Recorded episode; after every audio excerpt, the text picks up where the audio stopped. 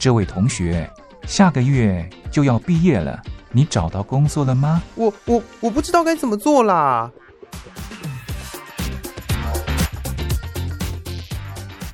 想找工作，却不知道该从何着手；想换跑道，却不知道自己能不能做得来。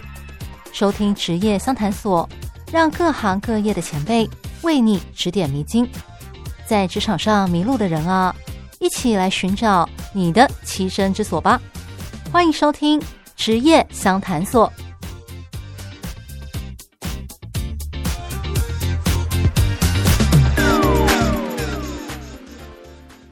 欢迎来到职业相谈所，我是兰玲。每个人都有自己的兴趣，像是唱歌、看电影，或者是呃玩电竞游戏之类的。也因此，很多人都会希望能够找到相关的工作。像我自己就对动漫特别有兴趣，所以我在大学毕业以后，曾经到动漫出版社去找工作，但是理所当然的被刷掉了，因为我既没有日文的底子。我也对出版业的事情一窍不通，而这次求职的经验让我意识到，光凭着兴趣来找工作是不行的。但是，毕竟工作是要做一辈子的，当然大家会希望能够从事自己有兴趣的工作。因此，今天就邀请到一位前辈，他真的是靠兴趣吃饭的。他凭着他对动漫的热爱以及专业技能。在大学毕业以后，所找到的工作全部都跟动漫有关，真是太让人羡慕了。他到底是怎么办到的呢？我们就来听听他的分享吧。Hinek，你好，你好，大家好，我是 Hinek。好，那么刚刚提到，就是你从大学毕业一直到现在，你的工作都跟动漫有兴趣。就我所知道，你现在好像斜杠很多职业哦，像是呃，有当过记者。有当过作家、采访编辑等等，总而言之很复杂。那我想请你先介绍一下，就是你从大学毕业之后，对，大概做些什么工作，可不可以介绍一下？好的，呃，因为我对动漫有很高的兴趣，所以说我在大学毕业之后，呃，我就希望可以朝这个方向来努力。那呃，我第一份工作就是在呃旅游杂志里面担任记者，那那个时候就是在做一些旅游相关的工作。那同时呢，我在那个时候，因为呃动漫圣地群里的关系，那也出版了一本跟动漫圣地群里相关的书籍。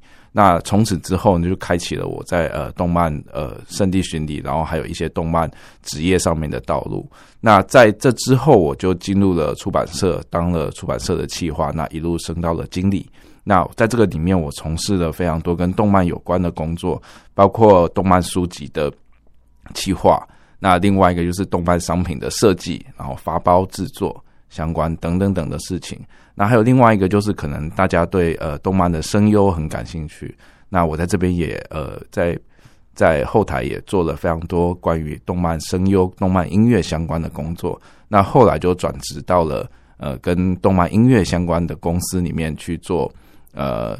动漫线的主编，在那个地方我也采访过非常非常多的动漫相关的歌手、动漫相关的声优，然后直到现在，我仍然在从事相关的职业。那包括刚刚讲的企划，把刚刚讲的呃书籍以外呢，我另外还有在做的事情就是呃，因为我非常的喜欢旅游，也非常喜欢在动漫场景中徜徉。所以说，在这个呃这十几年来，我的职业生涯这这十几年来呢，那我也是做了非常多呃跟动漫旅游相关工作。我带了很多的旅行团到日本去，那告诉这些喜欢动漫的同好朋友们，让他们也可以用同样的方式进入到动漫的场景之中，然后呃发现到呃这些动漫作品的另外一种特别的乐趣。好，刚刚听了这一大叠，可以听得出来，就是你真的在动漫业界这一块啊，斜杠了很多职业呢，都跟动漫有关的职业。那么，我们现在来一个一个细部的把它拆解一下。你刚刚提到你大学毕业的时候是怎么样进入那个杂志社的？因为我记得你说你是历史系嘛？对，我是历史系毕业的。对。那呃，因为呃，历史系有一门呃学养学门，就是说呃，会做一些田野调查相关的工作。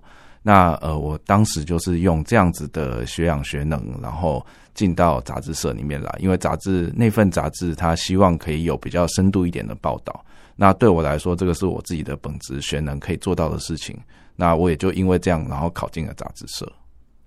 所以你那时候就已经有在写一些自己的，你是自己本来就有在经营那个部落客，有写作的习惯，还是说你是把你自己的作品整理了？然后作为一个作品集去面试的时候，给杂志社看到。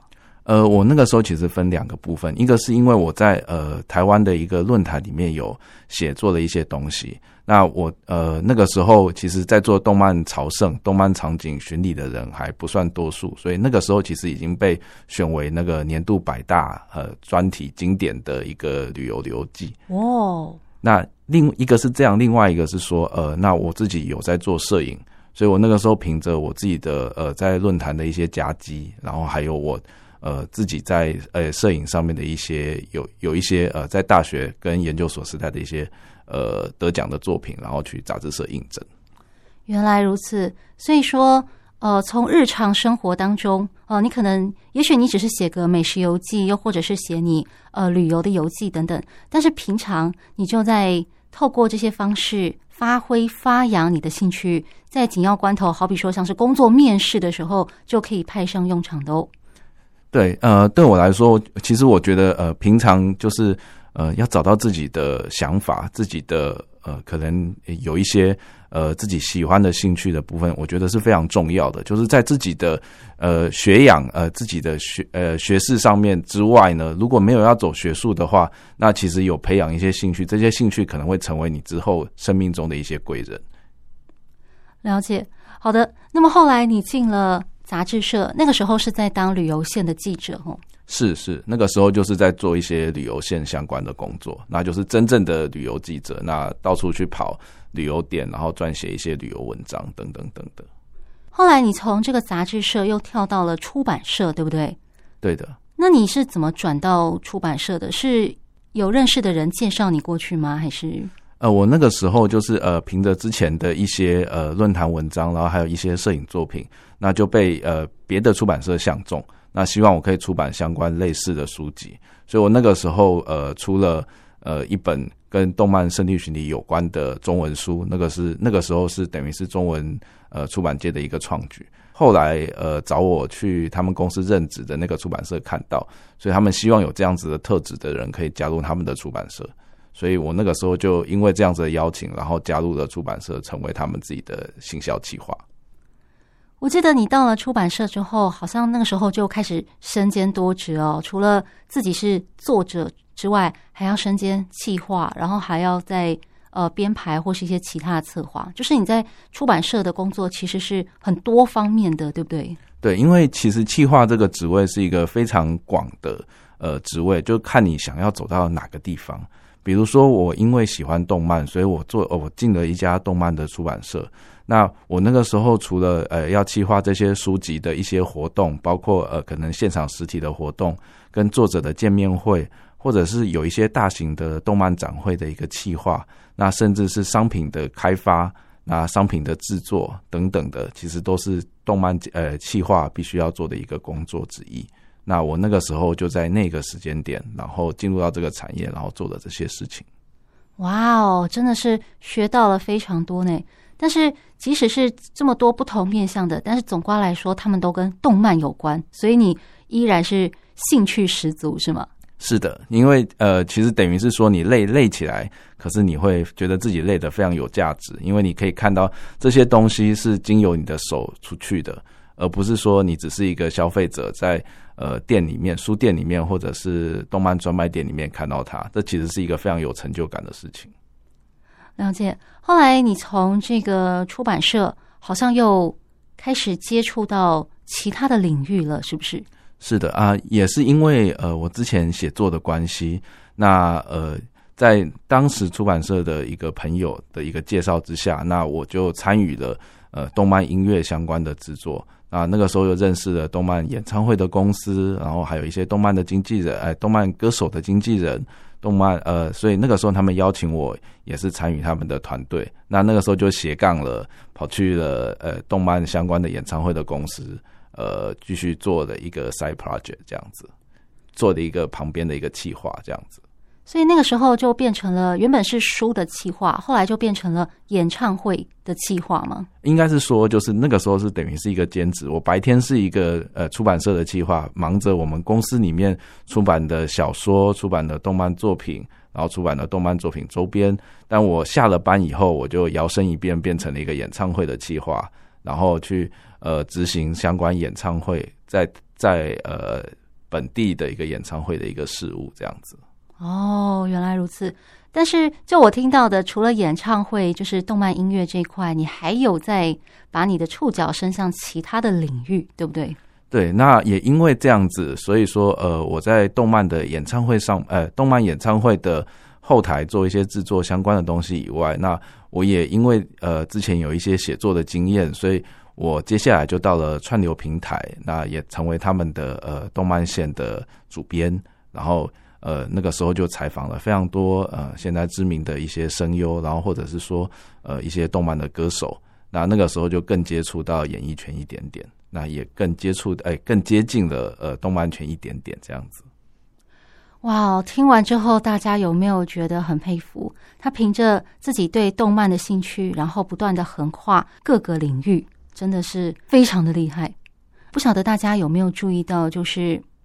虽然说他一开始的本质是历史，然后有在呃考古动漫的景点，然后偏向旅游文字这一块，可是后来跨到像是音乐，然后还有呃出版的一些企划什么的。简单来说，就是他后面斜杠的这些，其实跟他一开始所学的关系比较小，嗯，甚至可以说是，也许是他不太熟悉的一个新的领域。可是他们却他却能够这么。该怎么说？适应良好，因为你知道，大家都听过一句话，叫做“隔行如隔山”。可是现在，你从一开始旅游，然后跨到出版，然后又跨到音乐，就这个是完全不同的领域。你好像没有“隔行如隔山”，说跨个领域，诶，我就不会了这样的问题，为什么呢？呃，因为我我这样说好了，就是说我本来就觉得动漫可能是我这辈子很重要的一个兴趣，嗯，那我也呃也跨进了，也就是运气非常好，我跨进了这个行业。那我觉得呃人可能不能在之前有呃之前有一句话是这样说，就是说人在三十岁的时候如果没有再继续增加自己的能力的话，那这个人等于是死了。因为他可能就在这个地方，他就停止了他的人生。然后他的人生在后面就是每一年不停的巡回。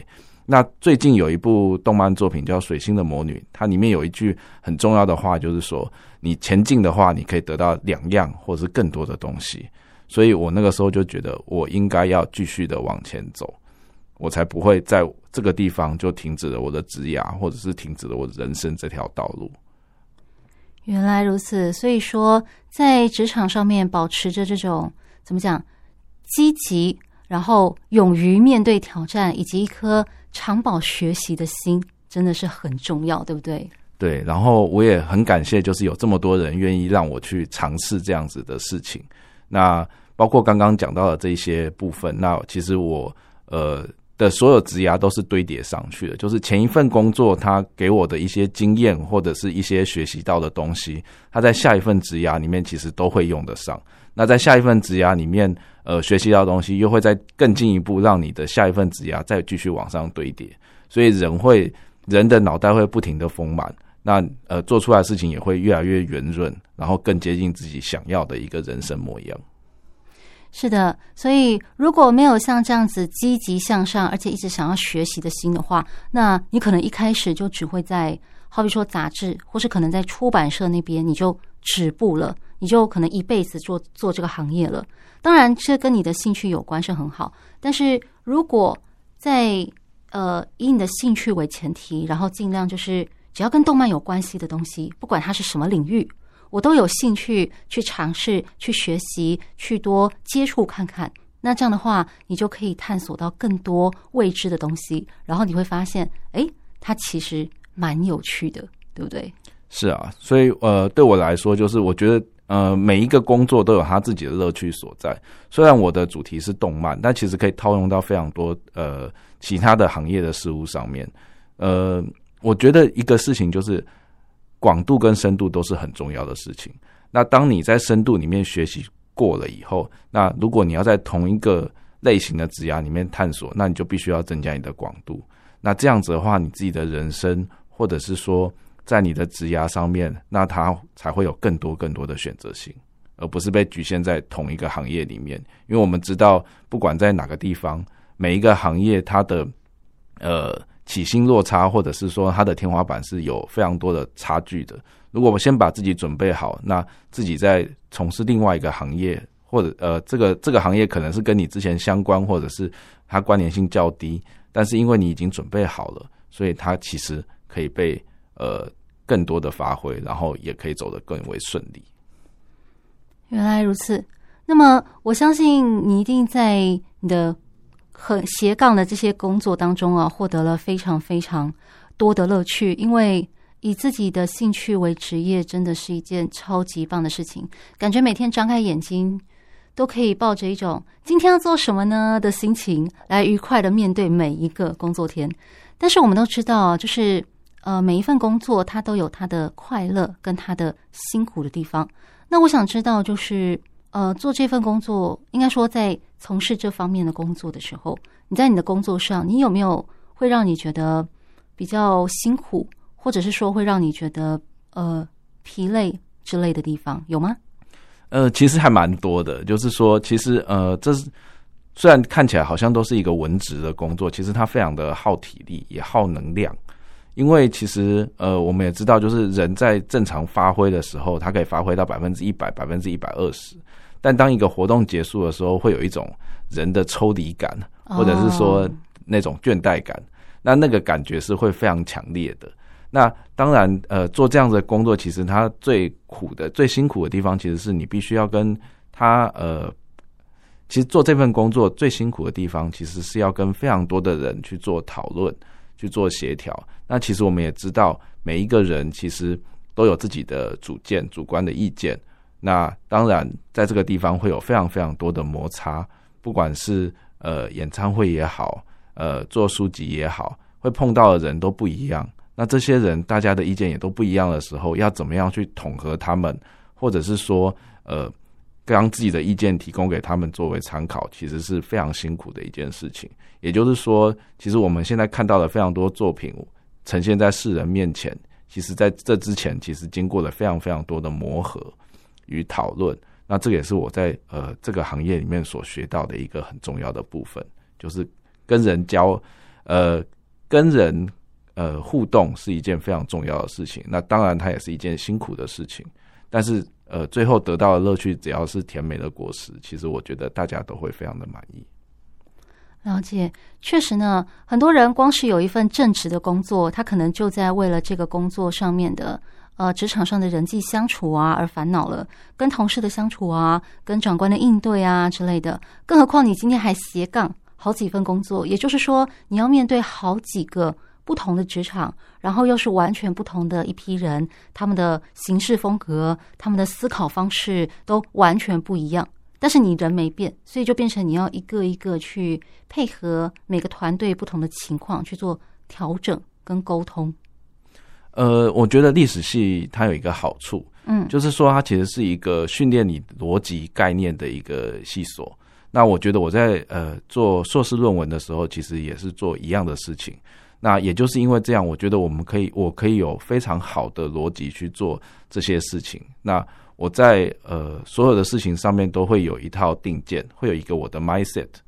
那在这样子的定见之下呢，我可以去迎合别人，当然也可以去呃非常好的去主张我的意意见，因为这个东西其实都是在呃同一个逻辑下面去制作的。那其实，在每一个职场里面，大概也都是一样。不管怎么样，你都会有一套呃最终的核心价值。那在这个核心价值之下，要怎么发挥，可以让这件事情变得更好？那我觉得这个是之前在呃大学或者是研究所时代，他们给我的一个呃最重要的学到的一件事情。那我觉得在这十几年的职涯里面，我也是呃把这件事情也是如常的发挥。原来如此，就是把握好这个事情的主轴、中心思想不变，但是其他一些细节的地方，我们可以去协调沟通，看怎么样做最好。这个是有讨论空间的，这样子。是的，那比如说像我们刚刚提到的，比如说像演唱会也好，我们知道的就是要让来进来呃现场的观众能够满意。那我们要怎么样满意呢？比如说我们要一个好的歌单，我们要一个好的演出者。那我们要怎么样跟他们的呃制作公司协调？我们的灯光音响这些东西，其实都是围绕在同一件事情上面，就是我们要让进来的观众能够开开心心的回家的这件事情上面。那出版社也是一样。呃，我们要做一本好看的书，当然要让编辑跟作者要一个好的沟通。那对于企划来说的话，我们需要好的图片，我们需要搭配好的时间，好的呃周边商品的贩售，让啊读者也可以非常满意的把这些东西带回家。其实都是一样的。那聊到这边，就是我想大家很想知道一点，就是要怎么样才能够凭着自己的兴趣踏入这个业界。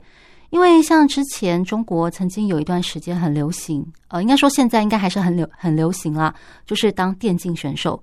我记得那个时候有看到新闻，说很多年轻的年轻人、年轻的学生，他们也想要成为电竞选手，靠兴趣吃饭，所以他们就开始没日没夜的打游戏。后来家长觉得这样不行，孩子劝不听，于是就把他们送进了这个专业的训练所，让他们知道作为一个专业的电竞选手，你一天的生活是怎么样，你要训练多少时间，然后你要参加多少的比赛，就是让他们去体验一个正规选手的训练课程，然后他们才发现要靠这个专业吃饭不是一件简单的事情，于是很多人体认到。我只喜欢玩，但是你要我把这个当工作，一天打上十个小时，对不起，我办不到，所以他们就退却了，收敛了。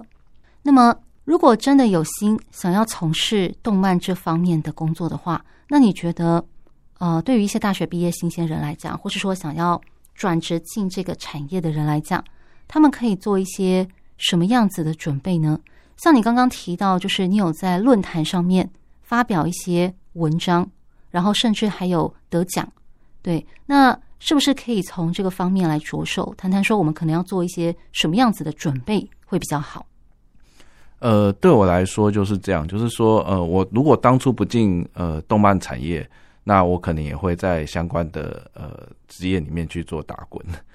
进了动漫产业，其实我觉得这个东西其实蛮重要一点，是要一个是要先让先盘点自己有什么样的能力，或者是怎么样的实力。从这样子的方向先去应征呃可能的职业，比如说你如果是一个呃工程师，你是一个呃会写程式的人，那会写程式的人，那当然可能会先进到游戏产业里面作为游戏的工程师。那你在游戏的产业里面，可能已经呃在游戏的呃程式上面可能写了好几年之后，你可能就有机会去参与到一些企划的工作。那样子慢慢不断的往上堆叠。那以我自己来说，我是一个文学院历史系毕业的学生，所以对我来说，呃，文字的逻辑跟文字的词藻，然后还有呃，我自己是一个田野调查出身的人，所以我对于呃蛮多的场景的部分，这个是我非常有把握，然后也非常有办法去从里面找到一些蛛丝马迹的人。那这些东西就是已经我已经准备好的事情。那这些事情。呃，回过头来就会让我在呃作为一些文字的笔耕上面，或者是说在企划呃执行上面会非常有逻辑性。那我凭着这样子的呃努力，我才有办法进到我自己觉得理想的产业里面。那假使我现在我现在是一个不是喜欢动漫，而是喜欢其他方向的人，我觉得这样子的呃呃自己的一个能力也是非常重要的，就是这样子的保有这样子的能力。是让自己可以进到每个自己梦想的行业的不二法门。因为时间的关系，今天的访谈就到此告一段落。不过今天 Hynak 也跟我们分享了很多有趣的事情，包括他在动漫产业丰富的工作经历，以及他是如何获得这么多不同类型的动漫工作。另外，这些工作里面有很多已经超出了他原本所擅长的领域。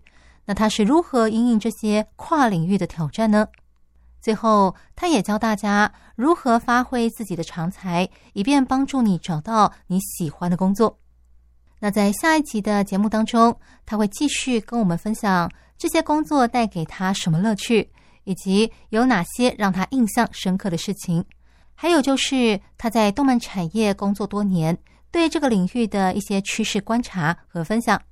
如果你也想要找到一份符合自己兴趣的工作，那就绝对不可以错过下一集哦。职业相谈所固定在每个礼拜一的下午四点十分、傍晚五点十分以及隔天早上的三点十分播出，欢迎收听。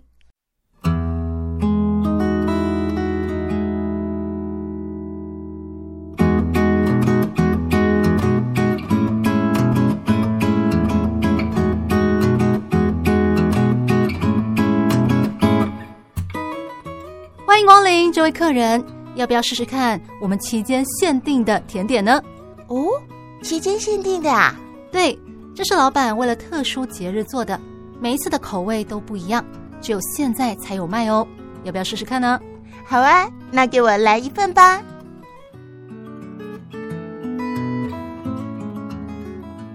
台湾的活动丰富多样，有的像流星，璀璨耀眼，但仅此一届。有的像月亮，年年都办，但主题不同。每场活动、每次内容、每一段相遇都是期间限定。欢迎收听期间限定版台湾。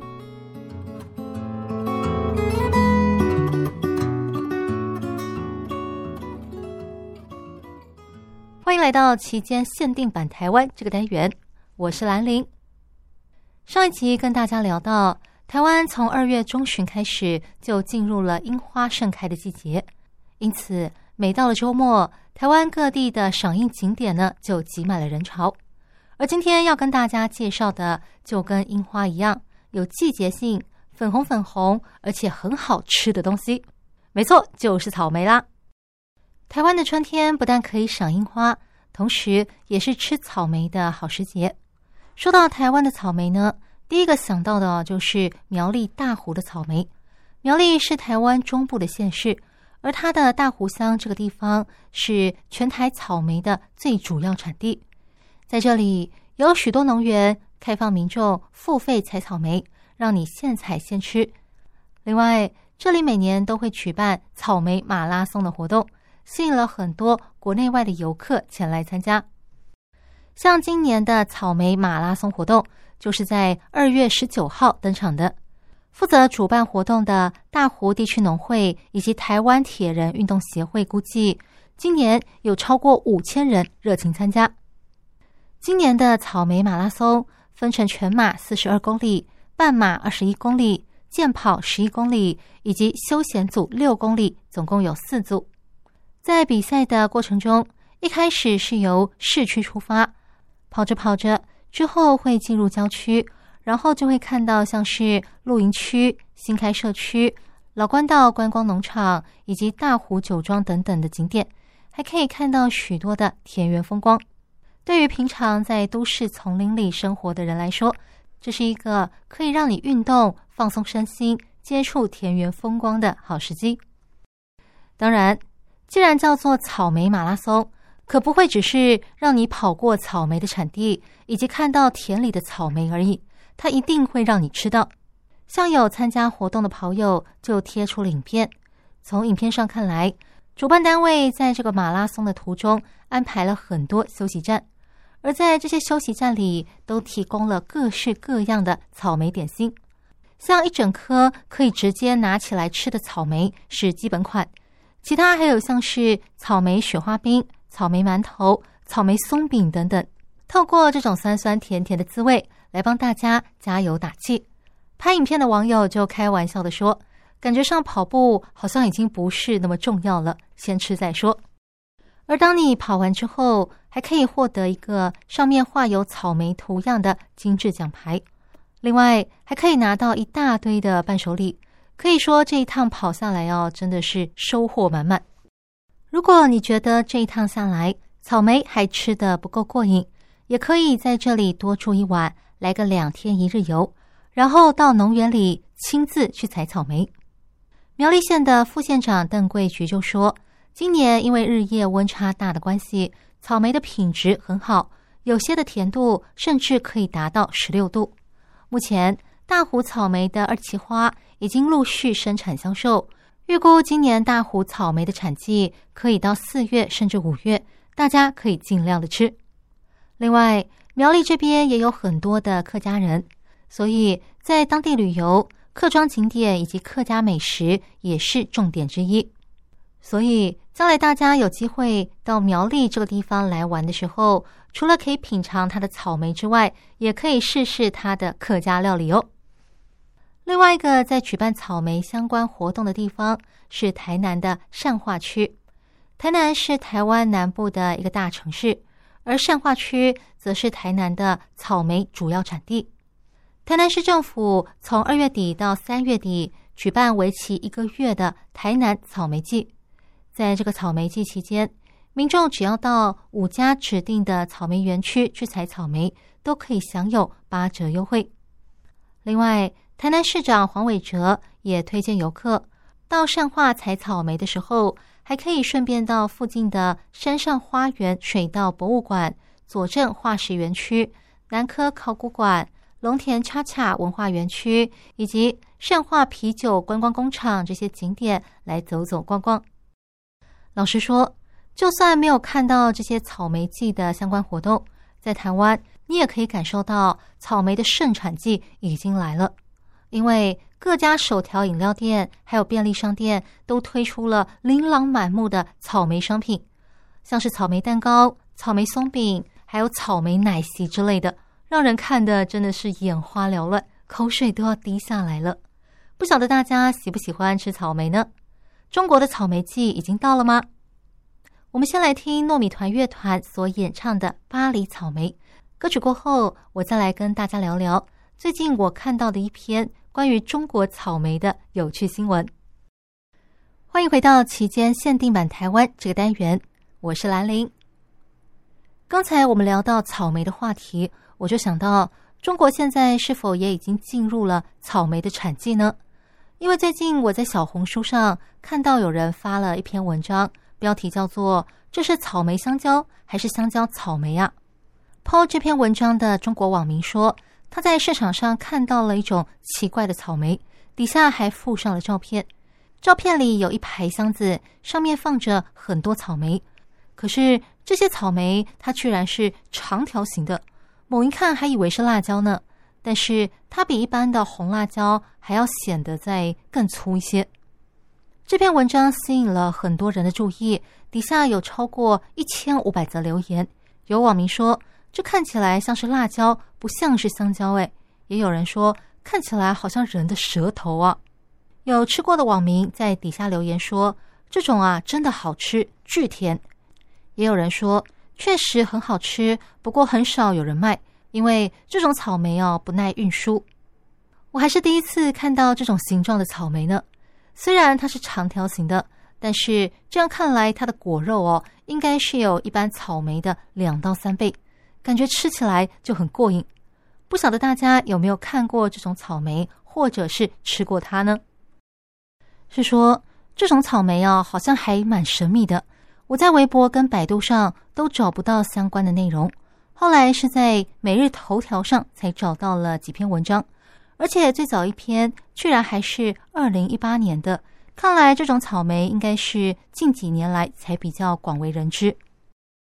根据网民的说法，这个香蕉草莓呢是张基草莓的杂交品种，正式的名称应该叫做蕉基，因为口感带有香蕉的风味，所以才会叫做香蕉草莓。由于它的形状很像是人的手指。